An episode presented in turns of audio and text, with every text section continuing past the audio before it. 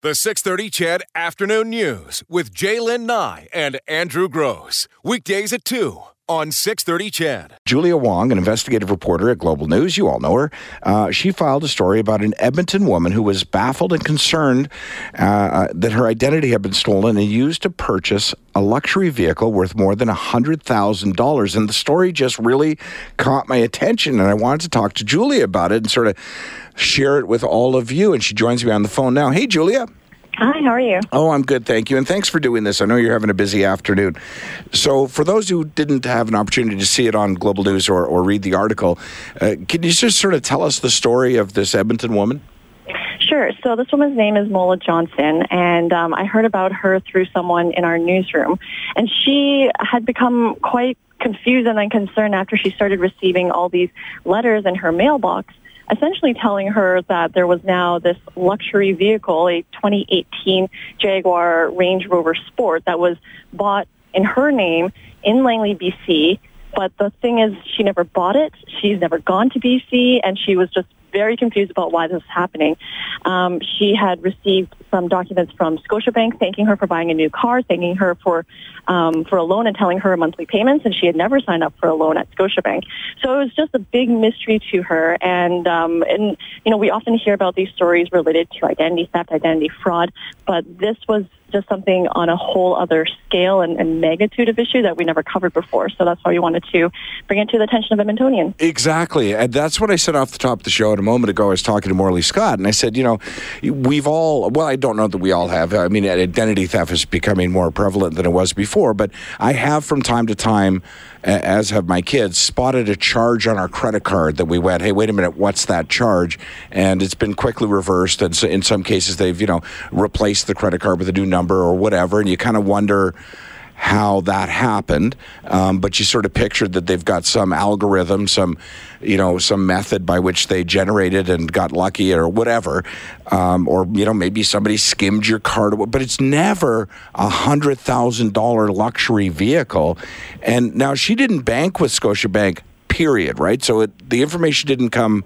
The, the breach couldn't have been Scotiabank. Right. So she uh, actually banks with a, a, different bank, and when she got this letter from Scotiabank, at first she was like, "Well, I don't bank with them. What could they even be reaching out to me about?" And that's when she read those words, you know, "Congratulations on your new vehicle purchase," and that's what triggered the, you know, "uh oh" moment in her mind. Um, and what we've learned through the course of, you know, reaching out to Scotiabank, reaching out to the dealership, talking to RCMP, and obviously speaking with Mola, it's still really isn't clear exactly what happened. Now, Mola believes that potentially, you know, she has her mailbox outside. She thinks that maybe someone took uh, an electricity bill from her mailbox, and obviously that has, you know, her name, that has some personal information, her address, and all that stuff on there. That, with a combination of other things, potentially could have led to this person taking on her identity and then you know, making this purchase, getting that loan, everything in her name. So, but here's where, you know, and this is the reason I really wanted to talk to you uh, because I know you would have asked these questions. So, um, you know, if somebody, like I say, skims my card or gets my number and makes a purchase, it's typically done online and delivered somewhere and you know or they buy a gift card and then you know find some way to you know sort of launder that money a little bit but you can't possibly buy a $100,000 luxury vehicle without walking into the dealership.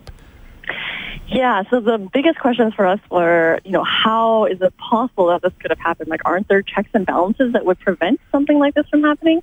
And, you know, we didn't really get the answers that, that completely satisfied us because it seems no one is completely sure what may have happened, what may have went wrong along the way. You know, talking to the dealership, um, they said that their employee followed all those right procedures that they are supposed to follow. They took down all the information that appeared to be valid to them, and that followed um, the the you know the things that they're supposed to be doing at the dealership. So on on their end, everything looked legitimate to them. Um, and as for the bank, you know, I asked them, how is it possible that this could have happened? Like, aren't you supposed to have certain things that you need in place if you want to get such a such a large loan if you're going after such a high end luxury purchase? And for them, again, you know, what they reiterated to us was, well, you know, no financial institution is completely immune to fraud, hmm. which was a very interesting response. And, you know, obviously that is true, um, but it is very difficult and hard for people to swallow that type of news that maybe, you know, there isn't really anything that could be done um, at times when it comes to something like this. Well, that's just it, Julia, because I thought about it and it was sort of a bit of an eye opener for me. Like I said, uh, you know, I read a ton of articles every day to prepare for this show, and every now and then one of them just jumps out, and I, I say, I want to know more about this. I got thinking about it, and I got thinking about how one of the sales tools of car dealerships in general is, you know, we can get you approved right away, and you, you can drive the car away tonight, and it's always about fast, fast, fast, right? But that means that somebody at the car dealership is basically you know verifying that you are who you say you are and then at that point passing on that information to their preferred lenders and the lender is assuming that that paperwork's been done correctly and the identity has been verified um, i've not heard of a circumstance like this before but I mean, do we know that somebody sat across a desk from somebody at a dealership and showed them identification?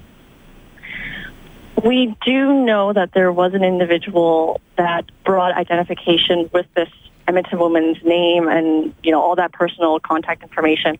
All that was there. There was someone physically in the dealership um, who who went in and, and talked to someone. And from what we understand from RCMP, like the dealership has been very cooperative with RCMP. You know, they're they're working with them to try and figure this out. But um, in regards to your question, you know, anything could happen. It seems like when it comes to something like this, especially when someone gets their hands on your personal information. Yeah, absolutely. I mean, yeah, this is just a bigger leap than I've seen in the past, and hopefully not a trend. So, in the end, who's going to be responsible for this hundred thousand dollar vehicle?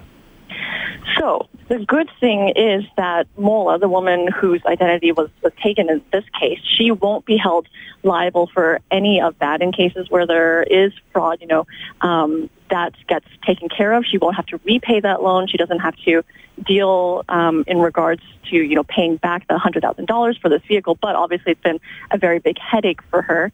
Um, and in speaking with the Canadian Anti Fraud Center, that gets taken care of. But obviously, through the course of something like this, you know, her credit gets impacted and, and there are lots of security and safety concerns. So there are just more things that she has to do, more loopholes that she will have to jump through in the future when it comes to protecting her credit and making those other large purchases. So I suppose, you know, uh, at the end of the day, because that's a whole other topic, so I suppose at the end of the day, it would be what the dealer's insurance company. I mean, somebody has to, or they have to find the culprit and recover the car. I mean, ideally, that would be the best case situation because there is someone out there driving this really expensive vehicle with everything in her name. They're not paying for it um, because she received letters saying that those payments um, hadn't been coming in for that loan. Huh. So ideally, if RCMP are able to figure out who this person is and, and, hold them responsible to it, there would be charges laid in that case. So, and I'm sure you spoke uh, when you spoke to the Canadian Anti-Fraud Center, but I, I wonder if she's aware now. Uh, and I've had a circumstance like this, not like this, but where credit's been flagged. I was actually saying before I got you on the line, I was part of a breach with uh, with some with the CBC is actually who it was. So uh, they paid for five years of uh, Equifax to check uh, for unusual activity on my account. But what I found is, while my credit's still good, I have to jump a, a couple of additional hoops every time that credit is challenged or, or I apply for anything or or that kind of thing. She must be wondering, as any of us would, well, is he going to go, or is he or she going to go take out a credit card, or is he or she going to? I mean, if you start at hundred thousand dollars, what aren't you prepared to do with this identity? Yeah, that's exactly right. Um, what Mola did after she got in touch with uh, first EPS here and then RCP in Langley is she put these fraud alerts on her account. It sounds like similar to maybe what you may have done. Mm-hmm. Um, and effectively, anytime someone checks her credit or is asking for her credit, she herself will get a call on only her phone. Yep. And then she can go ahead and verify, yes, it's me, or no, that's not me. Don't do that. So at least there is, in this particular case now, there is some type of check and balance with that. Well, that's good. So, in the end, in your investigative uh, reporting, how rare is a story like this one? So, funnily enough, in speaking with the Canadian Anti Fraud Center, they told me that it actually isn't rare at all. They didn't have specific numbers in regards to vehicles, but they were telling me they have dealt with similar situations where someone's personal information got taken and, you know, someone bought a, in this case, like high-end vehicle, but there are other cases where people got mortgages or got other huge loans and, and other large purchases. So it isn't totally out of the blue, which is a little terrifying, um, but definitely something that people need to be keeping in mind when they have, you know, their personal sensitive information around. Yeah, for sure. You know, we've had experts in this field on the show before, and one of the suggestions they've made in general is to keep an eye on your online accounts from time to time, which we all do. Uh, check your credit uh, from time to time to look for that kind of activity. But man, like I say, Julia, this story, I read it and had to read it again. My jaw dropped when I read it. It was uh, it's a not a good story, but it was uh, it was great reporting. Thank you so much for, uh, for sort of giving us more of the details. I appreciate it. All right, thank you for having me. All right, great. The 630 CHED Afternoon News with Jaylen Nye and Andrew Gross. Weekdays at 2 on 630 CHED.